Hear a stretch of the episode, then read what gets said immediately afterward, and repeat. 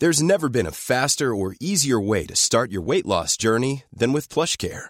PlushCare accepts most insurance plans and gives you online access to board-certified physicians who can prescribe FDA-approved weight loss medications like Wegovy and Zepbound for those who qualify. Take charge of your health and speak with a board-certified physician about a weight loss plan that's right for you. Get started today at plushcare.com slash weight loss. That's plushcare.com slash weight loss. plushcare.com slash weight loss.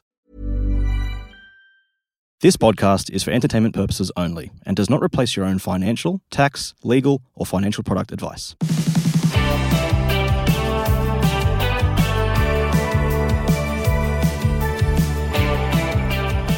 One of the things that we can be guilty of is seeing things online that don't suit our circumstances and getting caught up in this thing and going down this rabbit hole and doing all this different investing because that's the way that we perceive that it needs to be done. While I love discussions online and particularly like all this stuff that we do on the podcast, it's so important to make sure your strategy lines up with you and your goals.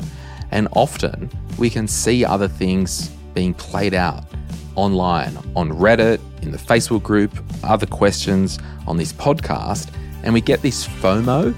And I think sometimes we see things being done one way and we think, oh, we've got to do it that way. And one of the questions today on the podcast, it's a great discussion. It really is.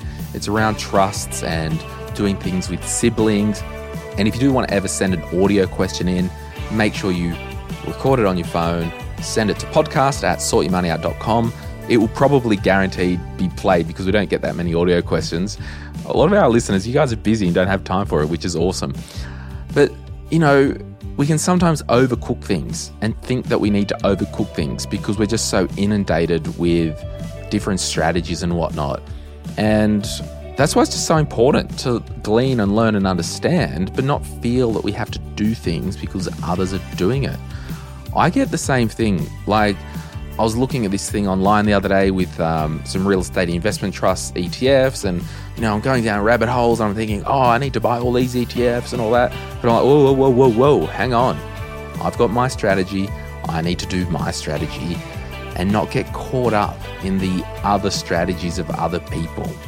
The good thing is, the winning thing is that you are dialed in, you are engaged with your money, and you are here listening to my Millennial Money today to entertain you and to give you some information. And every episode, we want to at least try and do two of our three main things give you some value, give you some practical tips, and three, have some fun. I'm Glen James. You're listening to my Millennial Money.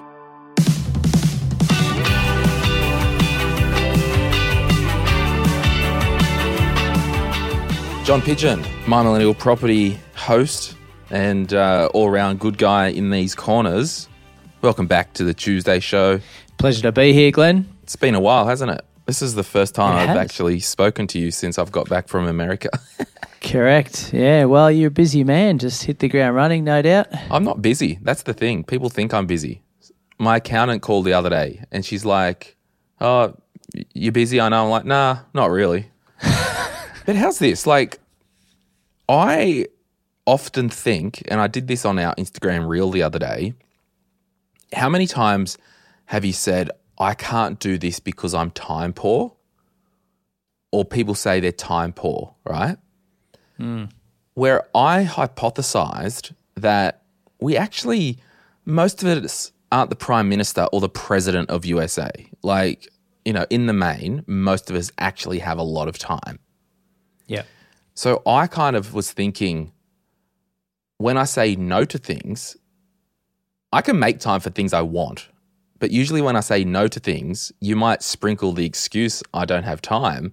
But at the end of the day, you're not interested or you don't have the emotional capacity to buy into that at this time. Yeah. It's a common term used when you're a parent. Right. I don't have time for that. So I, I don't think it should be used. You can rephrase it another way. Hmm. Like, do, Don't know how we got to this, but do you uh, have emotion? yeah. Well, you were saying you're a busy guy. I'm like, well, no, I'm actually not. But I, I think, yeah, it, it's more a rephrasing of I don't have capacity for that right now. Yeah. Or this doesn't interest me, so I'm not doing it, sort of thing. Or I've put But my priorities on something else that's greater at the moment. Yeah. It's coming back to living the life that you want to live, Glen. That's right. And I, I, I guess I, I know I'm not um, married and I don't have a litter that I have to look after. but I, I still do know a lot of parents that say they're busy, but they've got heaps of time for the stuff they want to do. Yeah. Yeah. Well, pe- people can make themselves look busy quite easily. Um, but yeah, there's 168 hours in the week for everyone. Yeah, choose them wisely. So this episode, it's going up on Tuesday, the 25th of October, which is in the morning it goes out. If you're listening to this when it's hot off the press, tonight the Albanese government are handing down a fresh budget. Now, tomorrow, which will be Wednesday, the 26th, John and Vince Scully from Life Sherpa will be doing a budget recap uh, first thing in the morning, and they will be um, sending that to Nathan and Rach to edit to have it up in the afternoon before your commute home. I will be in hospital on Wednesday, the 26th, so I can't do that. I'm doing a photography session um, that requires some special drinks the night before, if you know what I mean. So I'm getting some internal photography routine every few years for me because I've had um, polyps removed in the past. Yeah. So that's why I will not be on the budget update, which will be dropping tomorrow if you listen to this live. Looking forward to it. So, within all that, in the last couple of weeks, we've heard stuff around these stage three tax cuts. And I kind of want to discuss it, set the scene, uh, make some commentary, knowing that by the time some of you listen to this, the budget may have changed this. Um, but do you want to read that summary, John, that I've sent you? Uh, stage one, stage two, and stage three. And I just got this off the Guardian website. Uh, Yep, So do you want to read which that and we'll set the scene for what they were and what they are? Okay. So, stage three tax cuts. What was the Morrison's government's tax plan? The 2019 tax plan had three phases. Stage one was a low and middle income tax offset, or LMITO in brackets, worth up to 1,080 a year to taxpayers earning between 30,000 and 126,000. Stage two, which was brought forward from 2022 to 2020 when the LMITO was extended for another two years, raised the 32.5% marginal tax bracket from 37,000 to 90,000 to 45,000 to 120,000 and the threshold for when the 37% tax rate kicked in was raised from 90k to 120k. So the existing low income tax offset was also increased to include anyone earning less than $45,000 per year. Stage three abolishes the 37% marginal tax bracket completely and lowers the 32.5% marginal tax rate to 30%. It also raises the threshold for the 45% marginal tax rate, meaning everyone earning between 40,000 45,000 and 200,000 will pay the same 30% tax rate. So basically, the majority of workers in Australia would be on a 30% tax rate. Yeah, um, which is what the current company tax rate is. Yes, for companies, what is it, over 50 million in revenue? Something Yeah. like that. So I'll just keep reading here because this is good stuff and there's no point us recapping it when the Guardian have done a good job. Why were these changes introduced? It was a different world pre pandemic and pre Ukraine war, and before the energy, supply chain, and inflation pressures that we are now feeling now. The coalition was looking at achieving its long awaited back in the black budget and wanted to stimulate the economy through tax cuts. So that's just remember that one to stimulate the economy through tax cuts. It also wanted to uh, address the bracket creeps, uh, something that the coalition had been railing against since 2015. Bracket creep is when pay rises lead to people paying a bigger fraction of their income tax as taxpayers creep up in the brackets outlined over time. The tax brackets are not automatically adjusted for inflation. So when an individual pay goes up, their average tax rate increases because more of their pay is in the highest tax bracket. And occasionally, some of their income moves up into the next tax bracket at a higher tax rate. In an economy in which average incomes are usually increasing and tax brackets are fixed, bracket creep is inevitable. So, isn't stage three a good thing? There have been many, many arguments for addressing the number of tax brackets in Australia's personal income tax system, including increasing and lowering the thresholds for each bracket. But the tax brackets still aren't fixed. The stage three tax cuts only really fix bracket creep for top income earners who will see their marginal tax rates fall from present levels. For people earning less than $120,000, which is about 90% of Australian taxpayers, uh, bracket creep will still be an issue. And I'll just finish on this part. A parliamentary budget office analysis found that some earning 49,000 will see their average tax rate increase by 5.9% over the next decade, while the stage 3 tax cuts will only lower their marginal tax by 0.9%. Someone earning over 120,000 will see their bracket creep cancelled out by the tax cuts.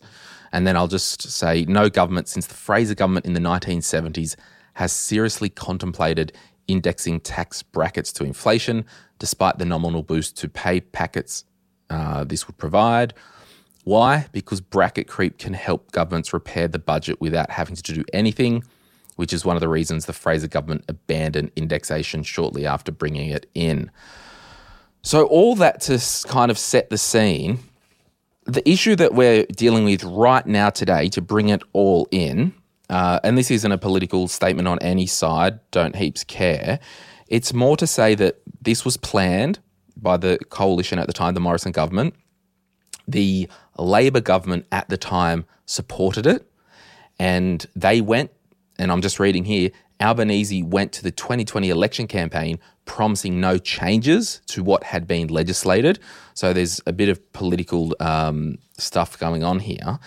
But people are saying it must be changed because of what happened in uh, the UK recently when the UK government announced, you know, a sweeping program of tax cuts and incentives uh, when Liz, Tr- Liz Truss took office, which basically um, helped, you know, push the pound to a fresh 37 year low against the US dollar.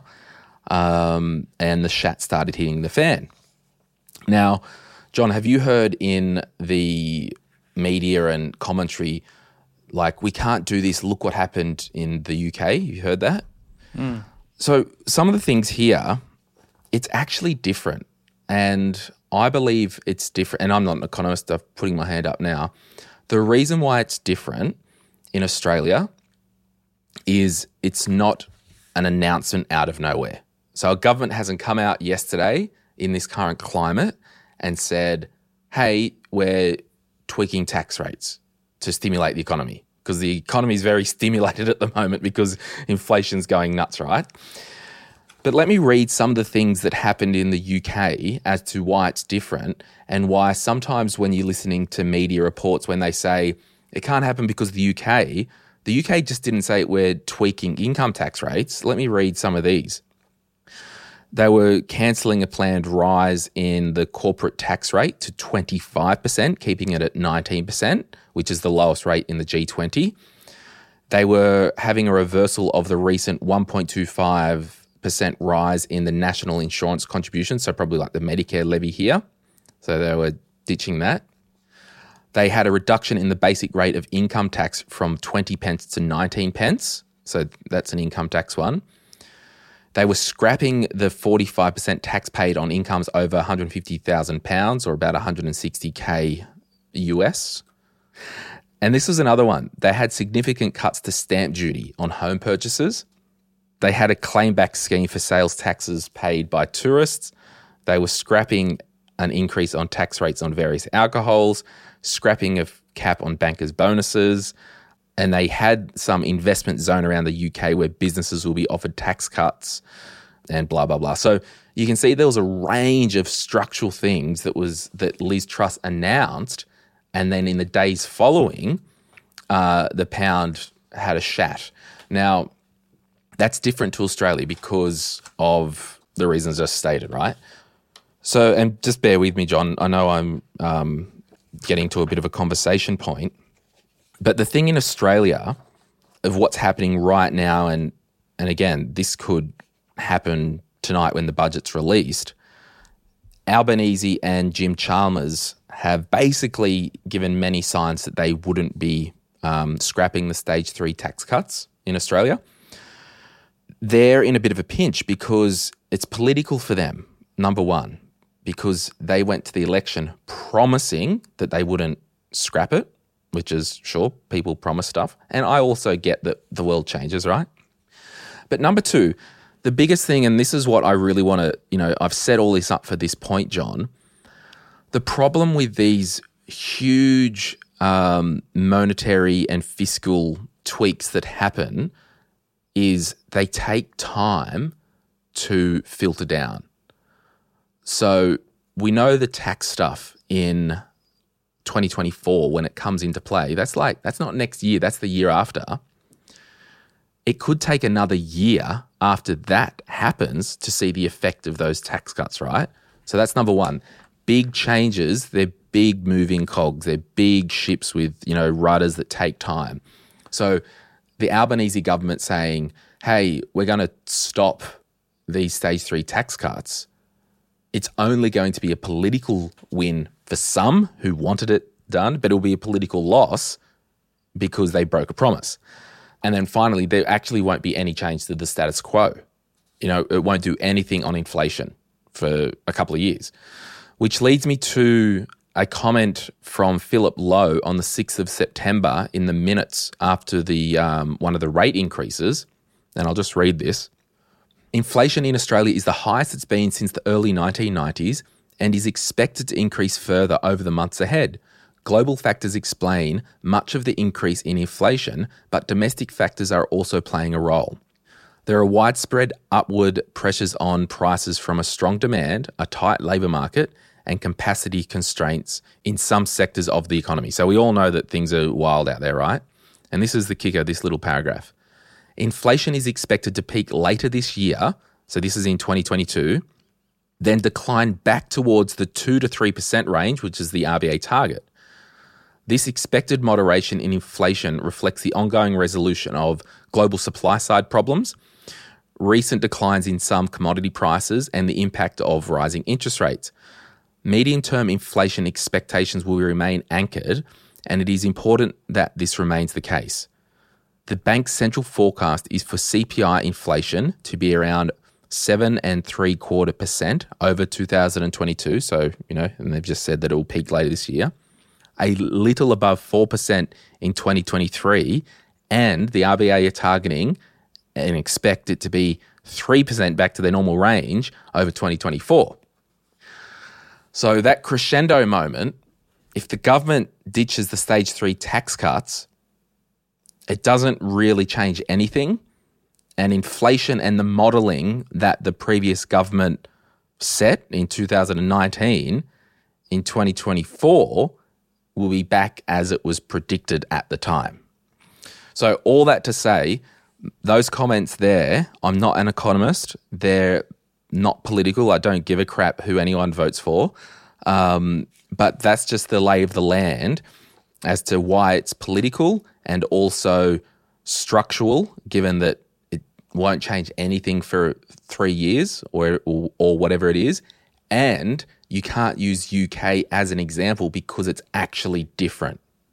So, so what you're saying is, if I'm hearing correctly, if you, if stage three tax cuts are abolished, then life will be as normal anyway because inflation's back down to the predicted two to three percent.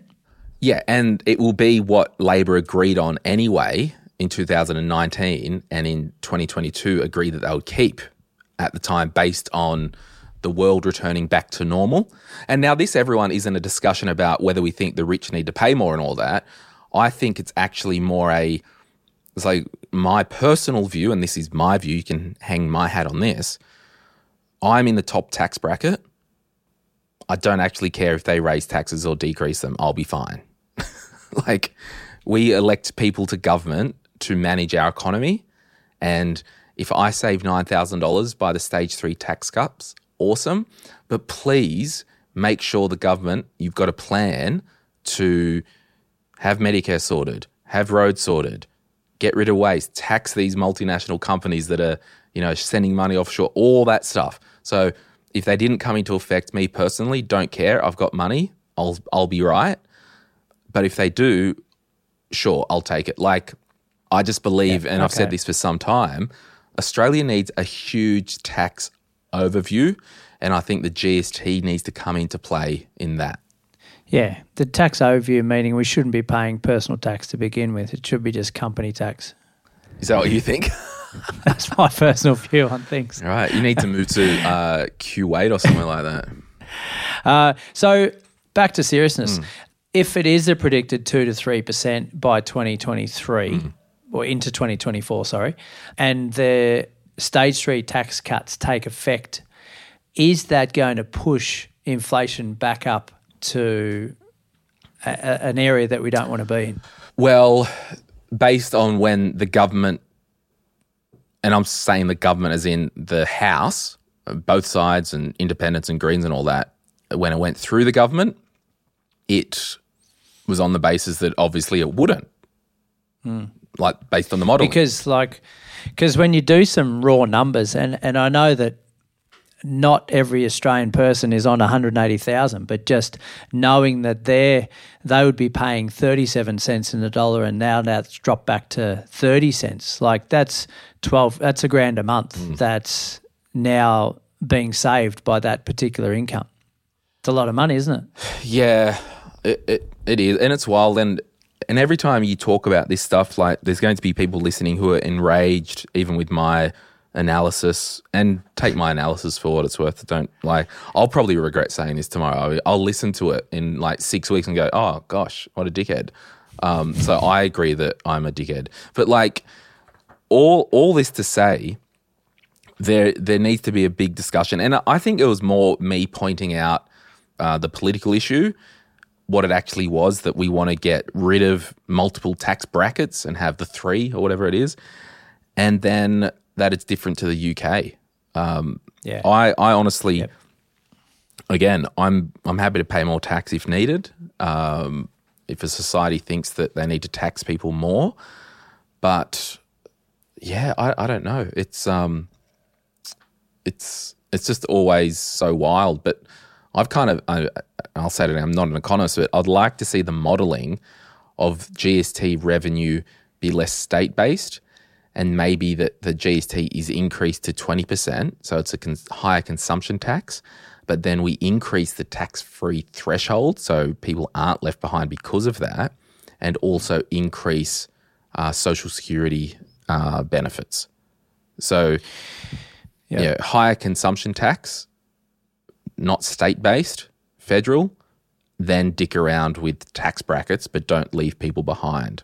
And I don't know. we don't want to go down this tunnel of where government money or our money should be spent, but the roads are are in a massive disarray at the minute. Yeah, but that's Like, generally I- a state issue and local council issue, isn't it?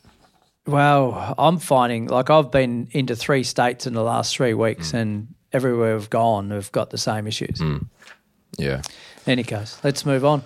Let's move on. Uh, again, our comments are worth what you paid for it, and I probably agree with you, whatever you think. Um, let's play this audio question um, right now.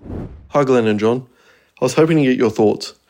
I'm thinking of setting up a trust with my siblings to use as an investment vehicle over a 20 to 30 year time frame to purchase investment properties. A bit of background I'm in my late 20s and have a secure government job. Downside is my potential for income growth is pretty low. I have three siblings who are all earning substantial incomes or a fast track to that stage. Then the only issue is, due to their hours working or being a business owner, they are not really interested in investing or have the time to look into it. My thought is of creating a trust where we each put the same amount of money into the trust every two years and use it to purchase an investment property. We do this every two years for 15 years or so and then sit on it for 10 to 15 years. Is this a sound idea? What are the legal and tax considerations for something like this? We'll keep it anonymous. Um, and he actually also sent an email with some further background information, which, to be honest, mate, thanks for sending that. I'm not going to read that because it doesn't change my comments. And I don't want to get into considering personal circumstances and personal advice and all that crap. Um, John, what are your thoughts? Look, there's some bold plans there, isn't there? Um, basically, a property every two years for 15 years, that's conservatively seven properties. So we're going big with this thing, um, albeit we've got, we've got siblings, so it's not just on our own. Um, I, I'd, my first question would be for what reason? Like, why do we want to set up a trust um, with the siblings to begin with? And where has that come from? Have we spoken to our accountant? Is that what they've recommended? Is that what we've read or heard? Uh, because the, the common type of property ownership in Australia is is personal. It's easier for lending. Um, it's it gives us our tax benefits um, depending on the level that we're at. And, and understanding that the siblings may also be on different tax levels, so it's going to benefit different um, different siblings, I would imagine. So, yes, trusts have the ability to distribute income however we see fit. Um, we maybe have some asset protection in there, so we need to understand the occupations of those siblings. Um, look, I'm I'm not an accountant or a solicitor, but my general feeling would be uh, I would just want to know why we're doing this. Yeah, I'm I'm looking at it, and mate, thanks for I won't say your name. I'll just say, mate, thanks for honestly sending that in because it's a good discussion point. And you know, we are doing this half for entertainment, so we can make some wild assumptions. Uh, because on purpose, I don't want to look into the weeds of this. But one thing that stood out to me, John, I'm saying no deal on this for a couple of reasons. The first reason is the questioner said that his siblings weren't interested. So is he trying to push them into setting up a thing for the family and getting everyone involved and all that? So, you know, he knows that he's got a secure government job. They've got high incomes. And I think some of them were over 200 when I had a bit of a scrub through. Ah, Okay, And- I didn't see any of that. And he's in his late 20s. So that's number one. Like, are you trying to, you know, when people write in and say, oh, how do I get my spouse or partner or my friend to be better with money? Well, it's bloody hard. How do you get three siblings plus possibly their spouses? So, how do you convince six people to get on the same page? Like, this is wild, right? And then, secondly, um, kind of following on from that, if he gets a partner, that's eight people who have units. And I would say units because I would propose if you were doing this, you'd do a unit trust. So it's evenly uh, distributed, I would imagine, get advice, etc. But you've got an investment company, fund, whatever you want to call it, an investment trust with eight people. Try and get eight people to decide on one thing. Good luck. I know, sure, that there might be some that are along for the ride and passive and all that. So that's another thing. There's probably more. I wrote down this other one. So every two years. So what we're saying is we've got eight people, and we're all saying every two years we're putting money into this thing and buying them all property. I'm not setting a strategy like that that's bold, strategic, and all that, and expecting all parties to be able to cough up 30 grand. Oh, guys, got three months till that money's due. Low, low, low. I, I just think it's it's awesome that you're thinking this way, but you look at the the divorce rate, right? I reckon it's like 50-50. So we've got eight people. There's a chance, call me old fashioned and wild and all that, but there is a chance that over the next 10 years, statistically, maybe there might be a, a divorce in one of the four couples. Maybe, maybe not. I don't know. Me personally, not going through this with a 10 foot pole, I'll just really encourage you that you can do your own strategies. You said you've got a good, stable government job. Part of the strategy is to lend, and we know banks and lenders like good, stable government jobs. So I just think go alone, be agile yourself. Don't necessarily, and this is the whole thing with um, kind of how I do things. I, I just, it's such a great question. So he's saying every two years we put in money and buy property. So he's crunched some type of numbers, John, right? I'm not being that specific with my wealth building. I'm saying systematically, I live on less than I earn and I invest the rest and I move in that direction. So I'm saving money always. I've got a strategy that I'm, in, I'm an investor for the long term, I'm a saver for the long term. And then we're just walking down this strategy of life and investing because if, if he gets a partner and they decide to get a kid and all that stuff, it might go out the window for three years. So I, I don't know. I, it's just, it's fascinating. Um, but I'm just not going anywhere near it. Yeah, and, and I'm probably not either, but I want to thrash it out to the point that uh, this person gets some benefit from it as well. Like if if let's say hypothetically speaking, there's there's three siblings and none of them get married, so we don't have to worry about the whole divorce thing. Um, two of them don't want interest in it. I'm I'm actually half okay with that because I, I know a lot of family portfolios where a few of them don't have um, any sort of interest per se, but they have a financial interest in it, um, i.e., farms, etc. Right. So the the key question here is, well, what, why do you want to do a joint venture? Because that's essentially what it is. So why can't we go it alone, as you as you mentioned? Do we want that safety in numbers? Do we want to be able to borrow more money because we can combine three of our incomes? Do we will some of us have more cash to put into the deal than others, which sounds as though that's not the case. It's going to be the same amount of money, so that that's ruled out. Um, so we we go and buy ourselves seven assets in that example. On our own, we may have been able to only buy two or, or three Okay, so we've got exposure over seven different assets rather than three. So that's definitely a, a positive. Uh, we've got diversification, but really understanding that to set something 15 years advance and see it through is extremely hard to do because life changes, doesn't it? Yeah, and that I think that was my comments around just set a direction that you're heading. It's like we want to head north for the summer. Well, there's a variety of different roads. Let's choose the main one most efficient but sometimes yeah. there's accidents, sometimes there's bushfires, sometimes the car breaks. You got to stay in a town overnight till it gets fixed. Like yeah. we plan absolutely that we just be a bit nimble and agile on our year on year stuff. Yeah, I, I, like the thought and the the ambition behind it. Yeah, just do some more digging and I'll come back to why. What's the number one reason as to why you want to do this uh, with siblings? And if you are going down this road, this is what I would propose uh, I'll set up a Typeform questionnaire, uh, make it anonymous, send it to all siblings and their spouses. So if there's six, if there's three siblings and three spouses, or you know three siblings and two spouses, and we've got to send it to you know five people or whatever that is, everyone fill out a Typeform in their own words. What do you hope to get out of this? What are your reservations? You know, how much financial capacity do you have? What's your uh, level of interest? All this stuff here. So let's get some data because it's all good for me to say, oh, it's too hard, life happens, and all that. So prove me wrong. Get some data. Get everyone to, and then if everyone is 99% on board with this, get everyone in the same room as your accountant and solicitor.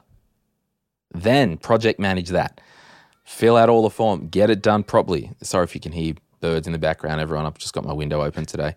Um, just get everyone in the same room if all the anonymous data says that everyone's frothing on this idea.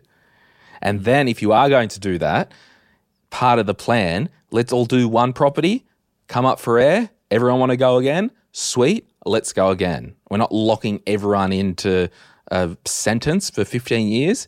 So then has there needs to be clear exit mechanisms. There needs to be, hey, we'll set up a joint trust bank account. There's always going to be, you know, 40 grand of liquid cash in there. Like, prove me wrong. It could, you might set up a p- private investment trust. I don't know, but if you're going to do it, make sure everyone is on the same page because what usually happens with this stuff, someone gets dragged into it and they've never wanted to do it, they're just doing it because, oh, they're making me, I'm not interested, then the wheels fall off a relationship. It comes out, I never wanted to do that. You dragged me in, blah, blah, blah. Yeah. And it's used as um, fuel to bait a fire and all that crap.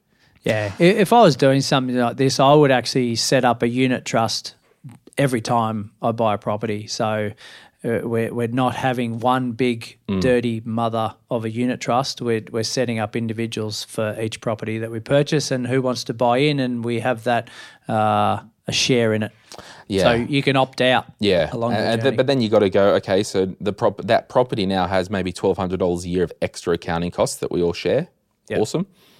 But then it goes. Okay, well, if one of the siblings is self-employed, they've got their get they've got to get their own planning sorted. Do they need a family trust that owns units in the unit trust? And then you add complexities with lending. Um, I I actually don't know this, John, because I'm just not in this world anymore. You know how like self-managed super funds, they get charged like three percent more for interest rates, or it's a higher rate. Would banks and lenders put like a unit trust, even if it's a private enterprise like this, under their commercial rates? yeah, no, it's it's pretty it's residential rates. Okay, yeah. cool. Yeah, generally that- speaking. right. So that there's no that, there's no downside there, but there generally can be a lot more paperwork. Hmm. So. Yeah. be prepared for that. But uh, yeah, thrash it out to the point where it's a yes or a no. Prove us wrong and replay this to me in 10 years and say you're killing it and you're glad you didn't listen to us. We'll have a break and we'll come back with some more controversial topics. If you're after personal financial advice, don't get it from a podcast. If you would like help based on your own personal situation, head over to sortyourmoneyout.com, click Get Help, and we'd be happy to introduce you to one of our trusted advisors. Our panel of advisors, mortgage brokers, and accountants work with clients all over Australia so they can connect with you wherever you are. That's sortyourmoneyout.com and click Get Help. Hey, it's Ryan Reynolds, and I'm here with Keith, co star of my upcoming film, If, only in theaters, May 17th. Do you want to tell people the big news? All right, I'll do it. Sign up now and you'll get unlimited for $15 a month in six months of Paramount Plus Essential Plan on us. Mintmobile.com slash switch. Upfront payment of $45 equivalent to $15 per month. Unlimited over 40 gigabytes per month. Face lower speeds. Videos at 480p. Active Mint customers by 531.24 get six months of Paramount Plus Essential Plan. Auto renews after six months. Offer ends May 31st, 2024. Separate Paramount Plus registration required. Terms and conditions apply if rated PG. Since 2013, Bombas has donated over 100 million socks, underwear, and t shirts to those facing homelessness. If we counted those on air, this ad would last over 1,157 days. But if we counted the time it takes to make a donation possible, it would take just a few clicks. Because every time you make a purchase, Bombas donates an item to someone who needs it. Go to bombas.com slash ACAST and use code ACAST for 20% off your first purchase. That's bombas.com slash ACAST, code ACAST.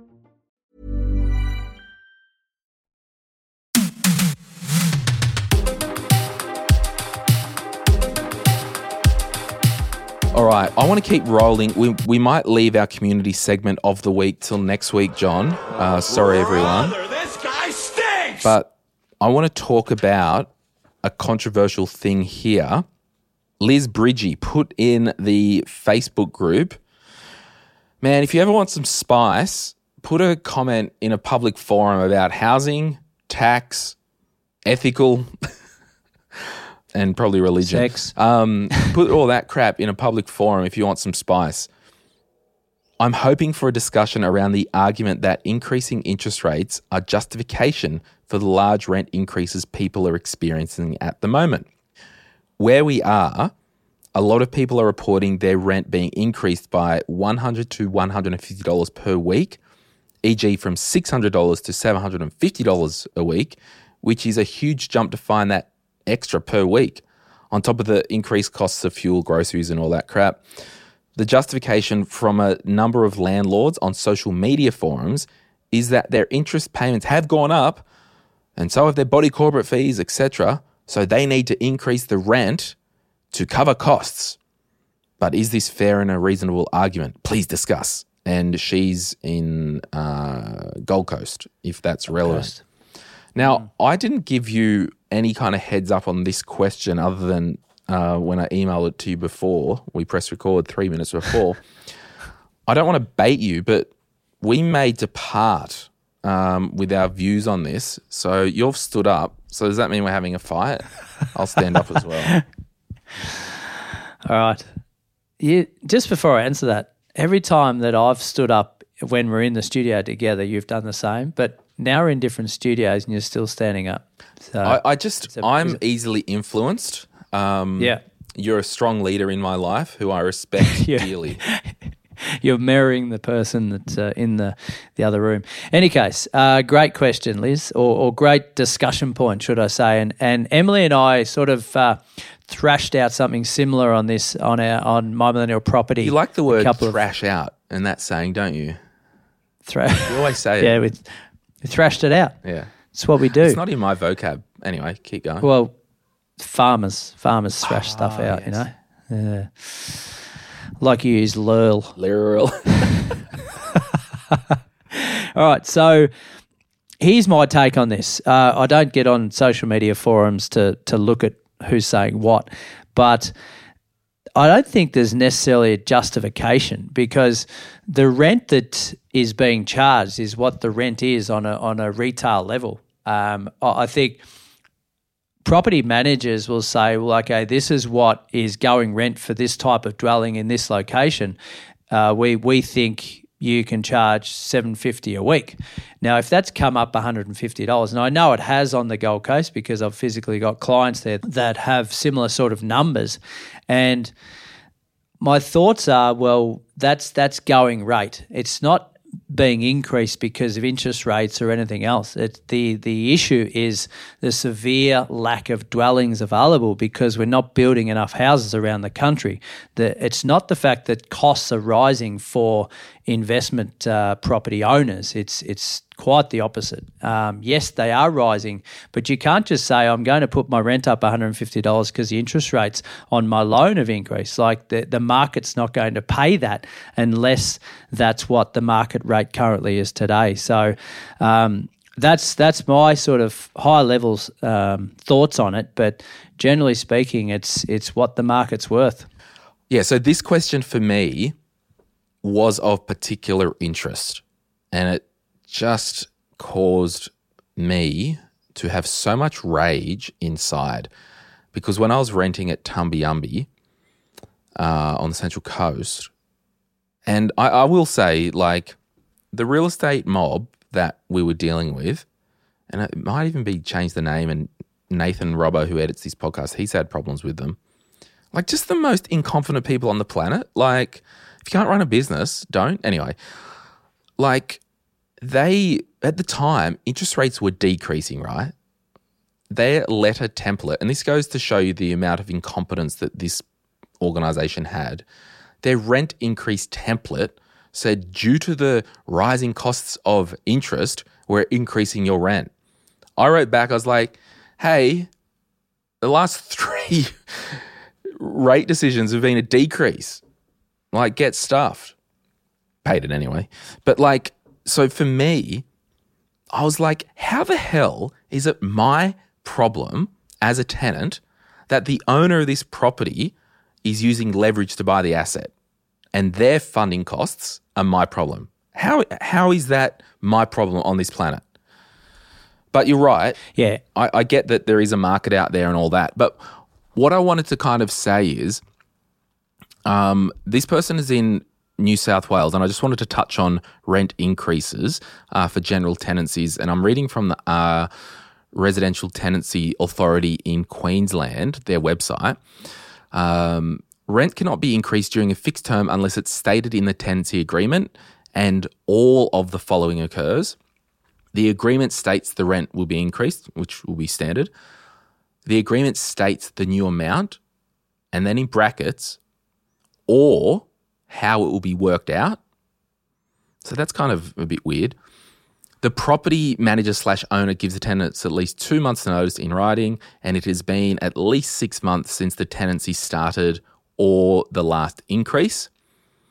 And then we go down excessive rent increases. A tenant can dispute the increase if they feel it's excessive by discussing the issue with the property manager or owner. If the tenant feels the increase is excessive, they can apply for a dispute resolution once the new agreement is signed. They must also apply to the Queensland Civil and Administrative Tribunal QCAT for a decision. And then QCAT may take the following into consideration when determining excessive rent increases Uh, they will go range of market rents usually charged for similar premises, difference between the proposed and current rent, state of repair of the property. That's a big one. If you're living in absolute crap and they're pulling this crap on you, tell them to shove it up their ass. Term of the tenancy, period since the last rent increase, anything else uh, QCAT considers. Now, and I'll just finish um, in the New South Wales one, and you guys can research your other states. We're not Google. Uh, I'm just giving some examples here. When rent can be increased uh, for New South Wales, uh, for agreements with a fixed term of less than two years, so most people do 12 months, the landlord or agent can increase the rent during the fixed term if the agreement sets out the increased amount or how the increase will be calculated. The term in the agreement must spell out the amount of the increase or the exact method of calculating the increase, e.g., a dollar amount or percentage. It cannot be unclear. For example, statements in line with the market or by the rate of inflation. So, all that says to me, as a tenant, and I'm a tenant, I rent, I rent vest, I'm sophisticated, I'm like John, I'm a sophisticated investor. All that says to me, as a tenant, you've really got to know your rights. And if you smell like you're getting a bad deal or you're getting walked over, you just need to push back politely. We're not we're not being rude. We're not, you know, doing threats or anything. But I would just say there is a big well, they say there's a big supply and demand issue, and that's causing uh, the price of rent to increase and all that stuff. But just make sure you're doing your own research. So if you get a notice to say, hey, Glen, your rent's going up $200 a week. Well, I'm jumping on domain and real estate and just doing some research myself uh, because, you know, if that's kind of like, oh, yeah, it must be right. Well, that might be what we call life, and life sometimes sucks. But if it's looking like it's, well, I'm already paying kind of what the market says, maybe then you push back, John. Yeah, and, and, and take yourself back to your disgruntled Tumby days where you got that letter in the mail that says we're increasing your rent because of cost, right? The cost of basically the landlord and whatever else. Like that's just bad business. that 101. If any property manager is sending that out as a reason to increase the rent, then they've got it all wrong, and that's what's creating a lot of bad press around this.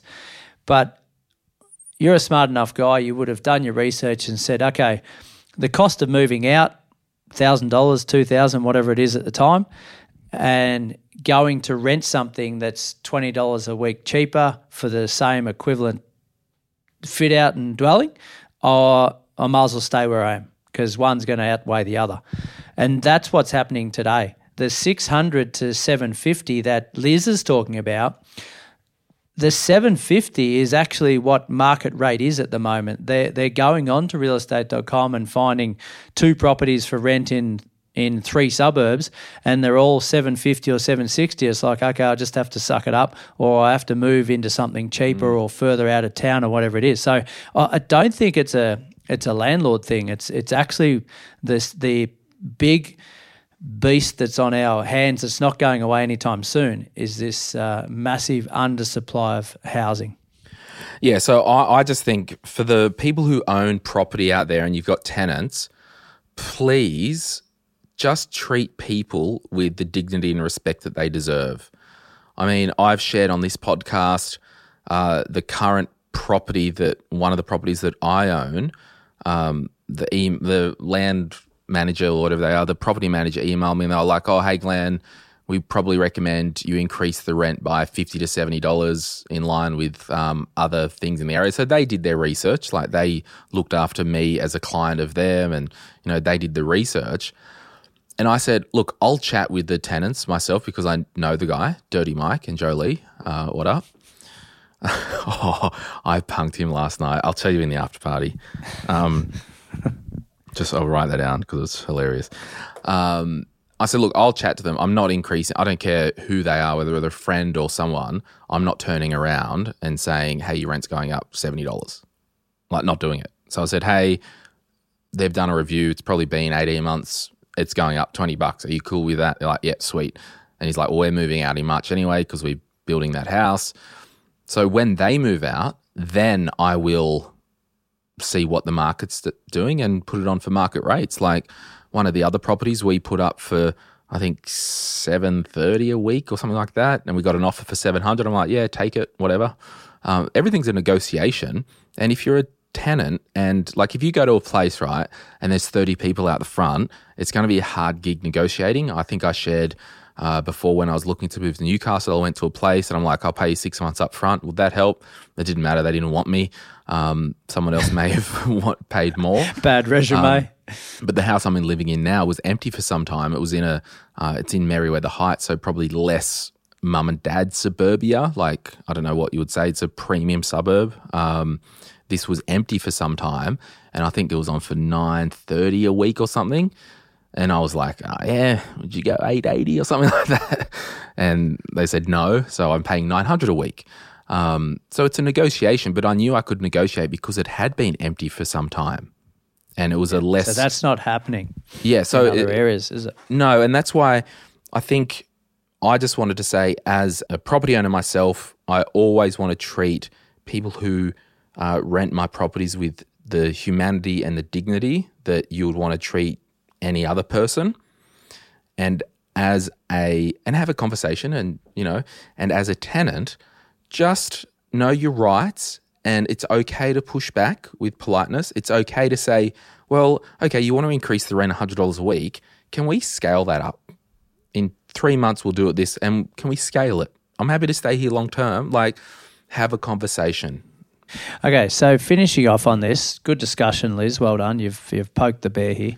Um, yeah, and there's 58 percent of people who are listening uh, disagree with everything we're saying, but whatever. Yeah, yeah. So we need more investors to curb this supply demand mismatch, right? So if you're a first time investor and you're about to get your new house rented and the property manager comes back and says, right, we've got two applicants. One wants to pay you 460 yep. and, and the other applicant says, I want to pay 490 mm-hmm. L- like for liking candidates. They all stack up well, yep. their reference checks and everything else. So who, which one are you going to take? Well, you would take the 490. Like if it was exactly the same yep. candidate. Yes. Like if it was two single Glens that lived by himself yeah. Mm. Well, I t- and that's what's happening. Yeah, one of the other properties, I don't know if I told you, they offered more to secure it because they were moving interstate. Yeah. So yeah, I, I get your point. It's I was like, like yeah, nice I'll guy. take it. but yeah, I, I, get your point. You're a nice guy, and you want to keep the rent down to keep the tenant happy because you're loyal and everything else.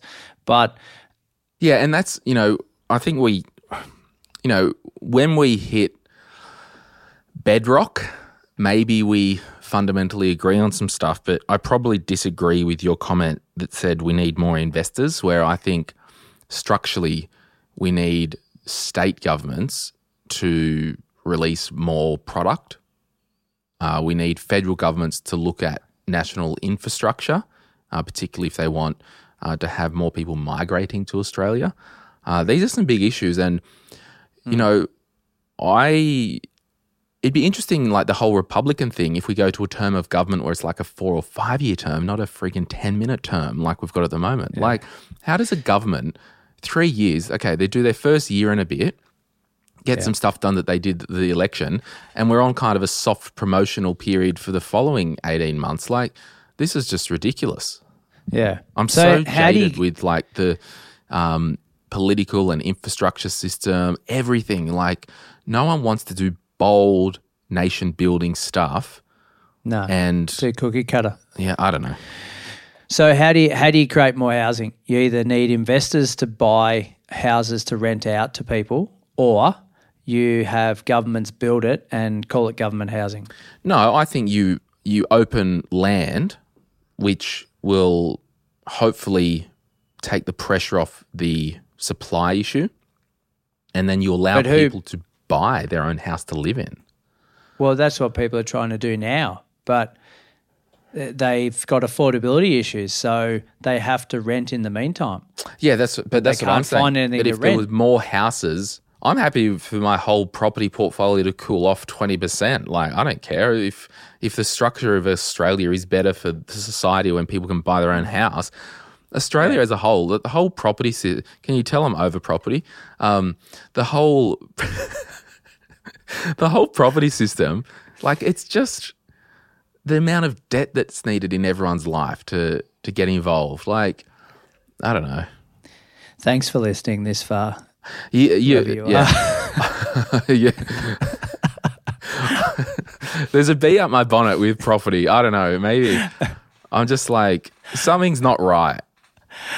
No, but but uh, we're agreeing to disagree. But when there's no whole- like the- there's no so, Yeah. you've got to actually create more housing. But creating housing for people to live in doesn't change the rent crisis.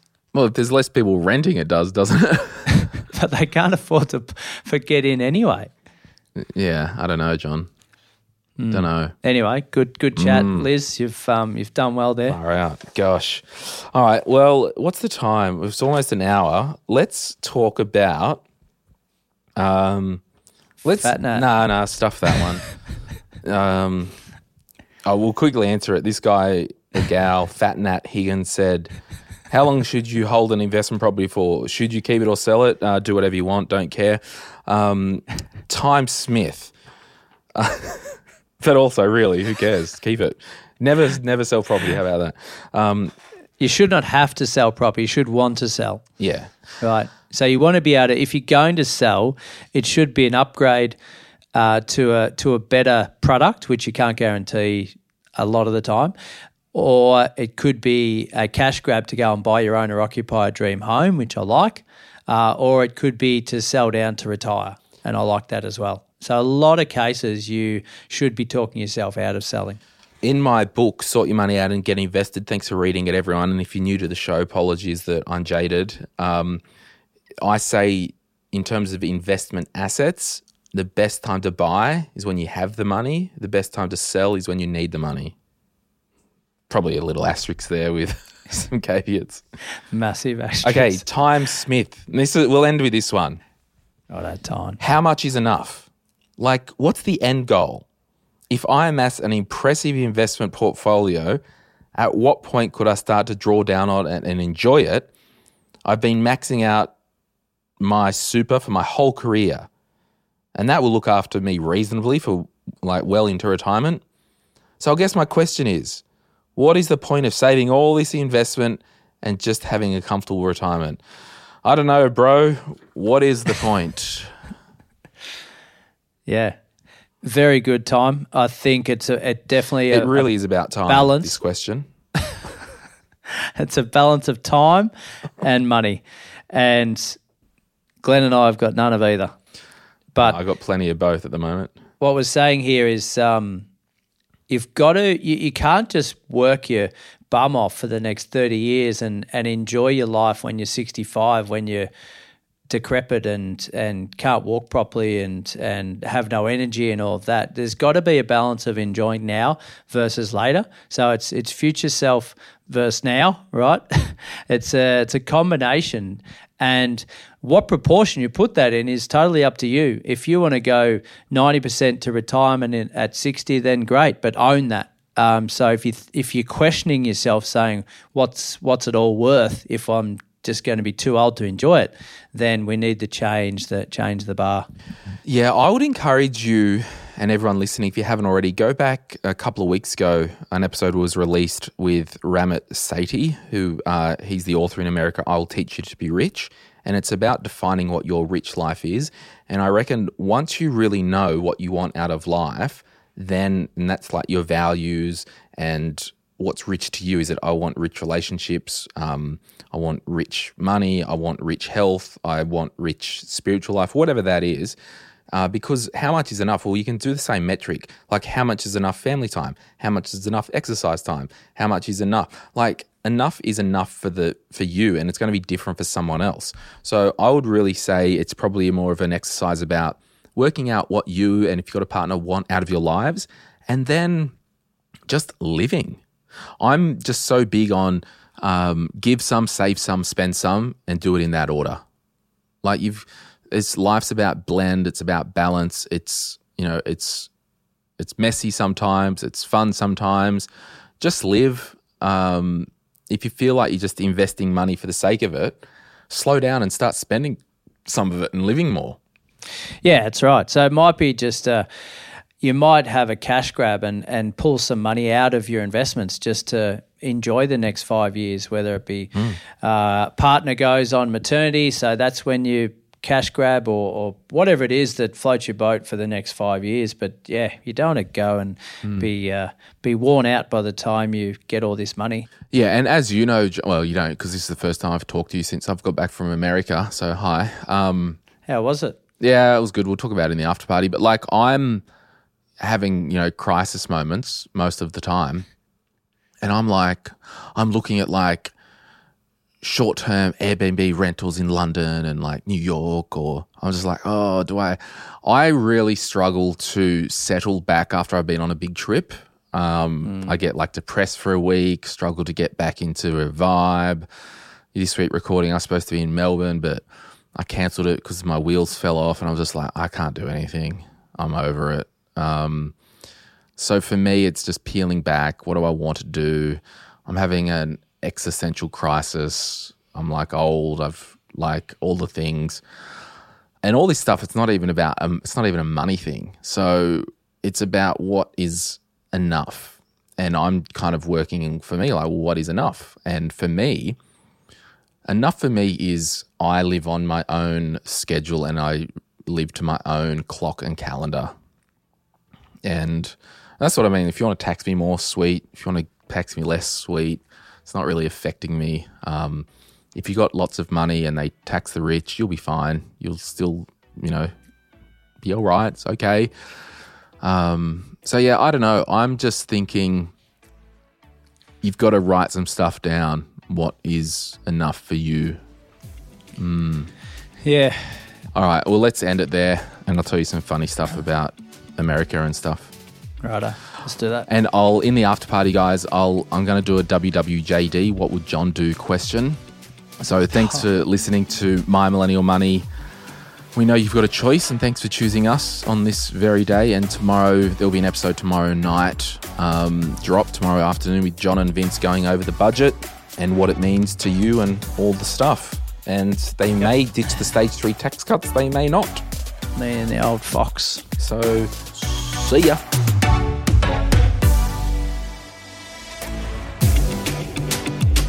We acknowledge the Awabakal people, traditional custodians of the land on which our studio sits, and pay respects to their elders, past, present, and emerging. We extend that respect to Aboriginal and Torres Strait Islander peoples who may listen to our podcast. My Millennial Money supports a variety of charities, and we encourage you to consider giving as part of your overall financial strategy. If you would like some giving options, or if you're unsure about which charity you can support, head to mymillennial.money forward slash charities for more info. This podcast is for education and entertainment purposes. Any advice is general financial advice only, which does not take into account your objectives, financial situation, or needs. Because of that, you should consider if the advice is appropriate to you and your needs before acting on the information. If you do choose to buy a financial product, read the product disclosure statement, target market determination, and obtain appropriate financial advice tailored to your needs. SYMO Interactive Proprietary Limited, the publisher of the podcast, and Glen James are authorized representatives of Money Sherpa Proprietary Limited, which holds financial services license 451289.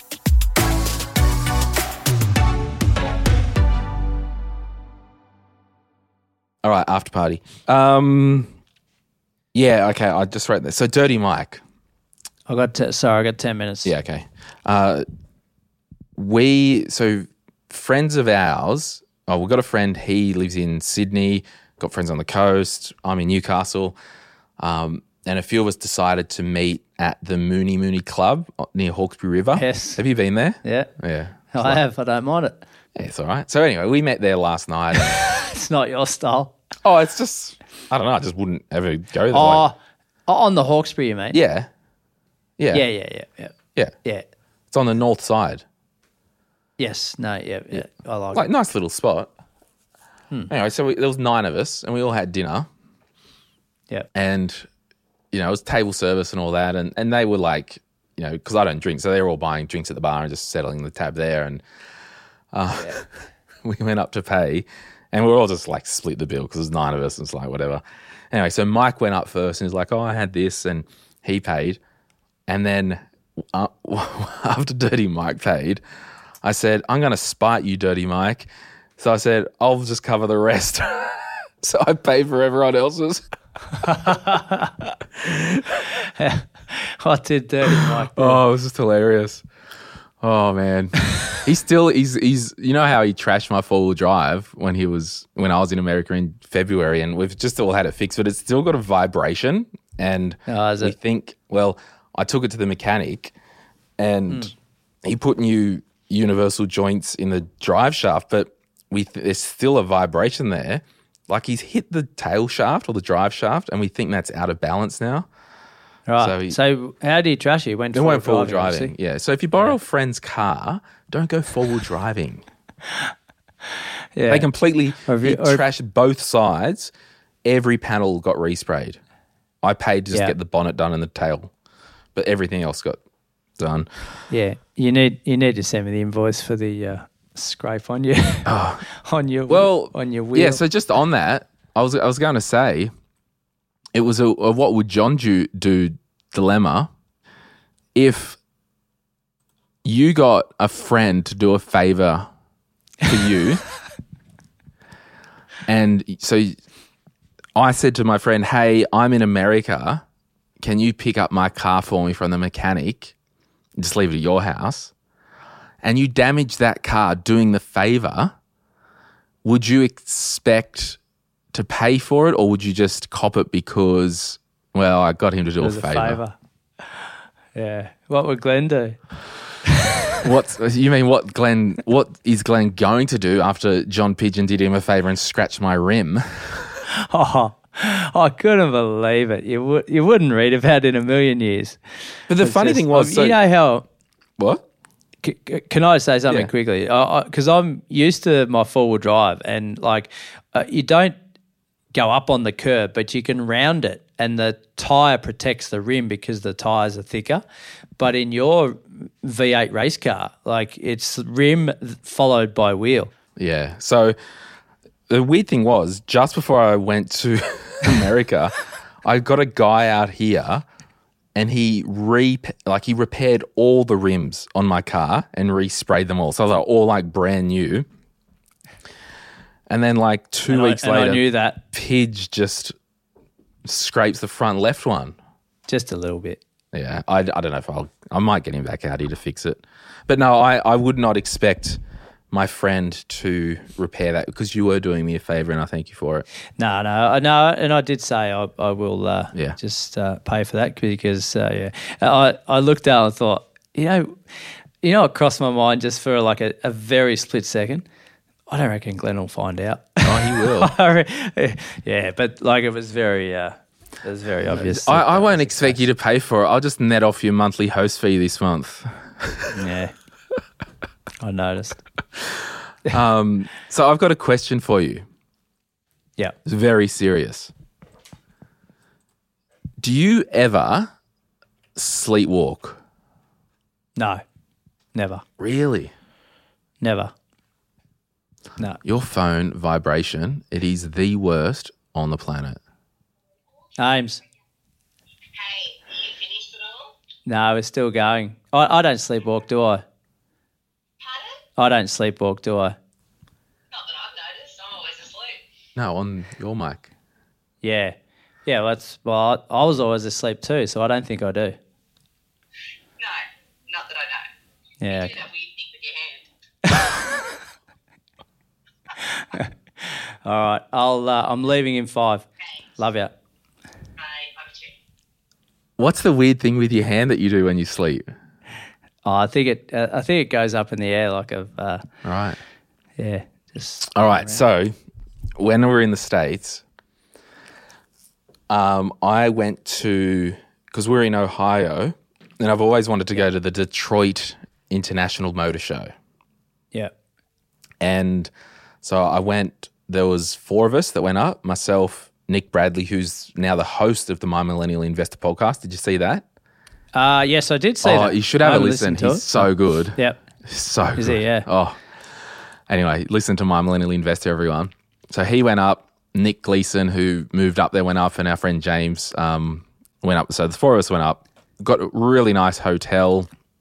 It was called the Shinola in Michigan, uh, Detroit, Michigan. So really premium hotel, really nice. And we drove up. It was only like three hour drive, and went to the motor show. That was all cool. I got a photo. You can see on my Instagram, everyone, my personal Instagram. Um, if you don't know what it is, just it's in the thing of the My Millennial Money top of it. I don't know what it is either. Um, I got a photo next to the Dumb and Dumber doggy van. Oh yes, I did see Oh, that. that was That's I. classic. That was out the front of it as well, and I'm like, Yeah. I can leave now. I don't need to go in. I've got a photo next Yeah. to the van. Yeah, so anyway. great. we that night, like we went to dinner and went to bed and all that. Like we had there was four rooms, so that we all had a room each and all that. And I um I actually slept walked in a hotel. Did you? I've it was And what'd you wake up in the cupboard or something?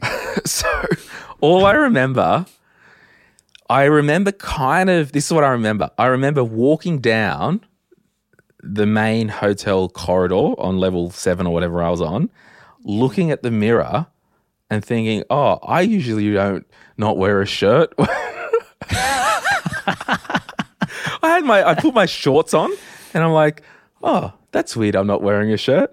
Anyway, in my mind, I was meeting someone at reception, and in my mind, I could see someone standing at reception. This image.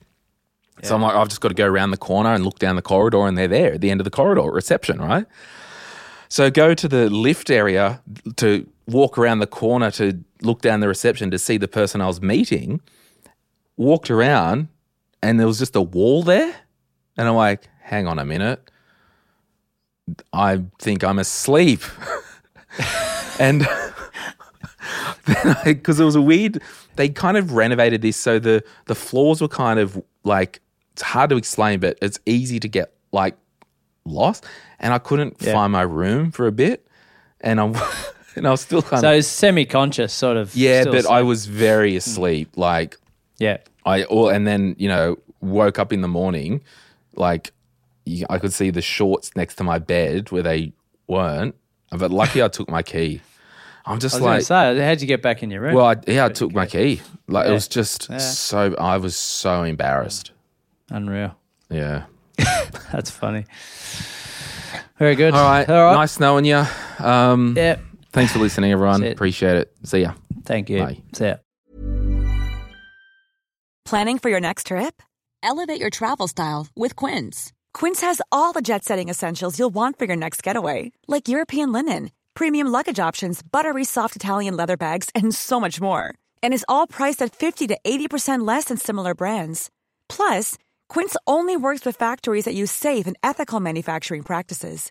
Pack your bags with high-quality essentials you'll be wearing for vacations to come with Quince. Go to quince.com slash pack for free shipping and 365-day returns. Even when we're on a budget, we still deserve nice things.